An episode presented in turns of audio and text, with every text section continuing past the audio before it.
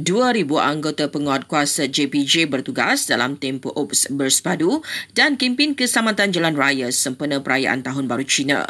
JPJ juga memaklumkan tujuh kesalahan utama lalu lintas dikuatkuasakan tanpa kompaun yang bermakna bersalah akan terus dihadapkan ke mahkamah.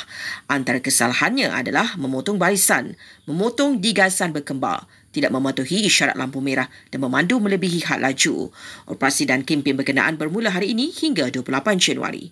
Perdana Menteri Datuk Seri Anwar Ibrahim memaklumkan PKS antara keutamaan belanjawan 2023 yang akan dibentangkan semula bulan depan. Belanjawan tersebut juga tidak terikat dengan bajet yang dibentangkan oleh kerajaan terdahulu pada Oktober lalu. Namun, menurut beliau yang juga Menteri Kewangan, cadangan yang dibuat dalam belanjawan terdahulu akan turut diambil kira.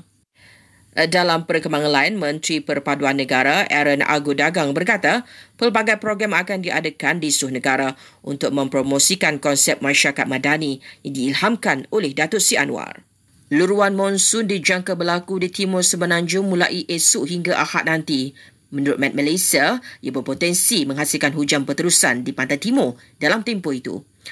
Kementerian Pertahanan dan Keterjaminan Makanan memaklumkan masalah kekurangan bekalan telur semakin pulih.